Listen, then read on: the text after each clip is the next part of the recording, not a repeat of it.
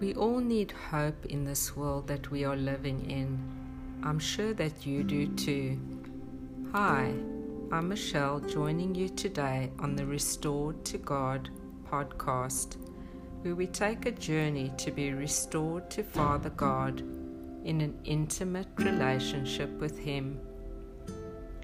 Today we are talking about a hope that does not disappoint. This morning I asked the Father what He wanted to say to you, and I heard the word hope. Then I heard the scripture in my spirit from Romans 5, verse 5.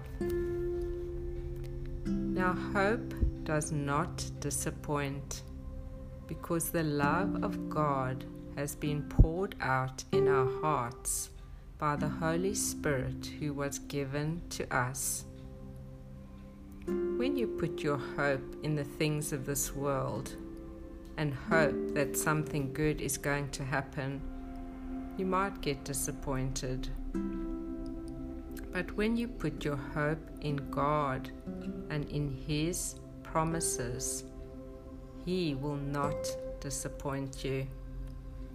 The Holy Spirit pours God's love into your heart, and this brings you hope to know that you are loved unconditionally by the Father.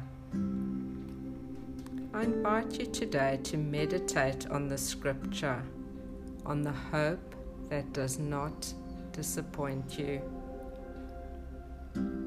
Please share this with anyone who needs to hear this word of encouragement today.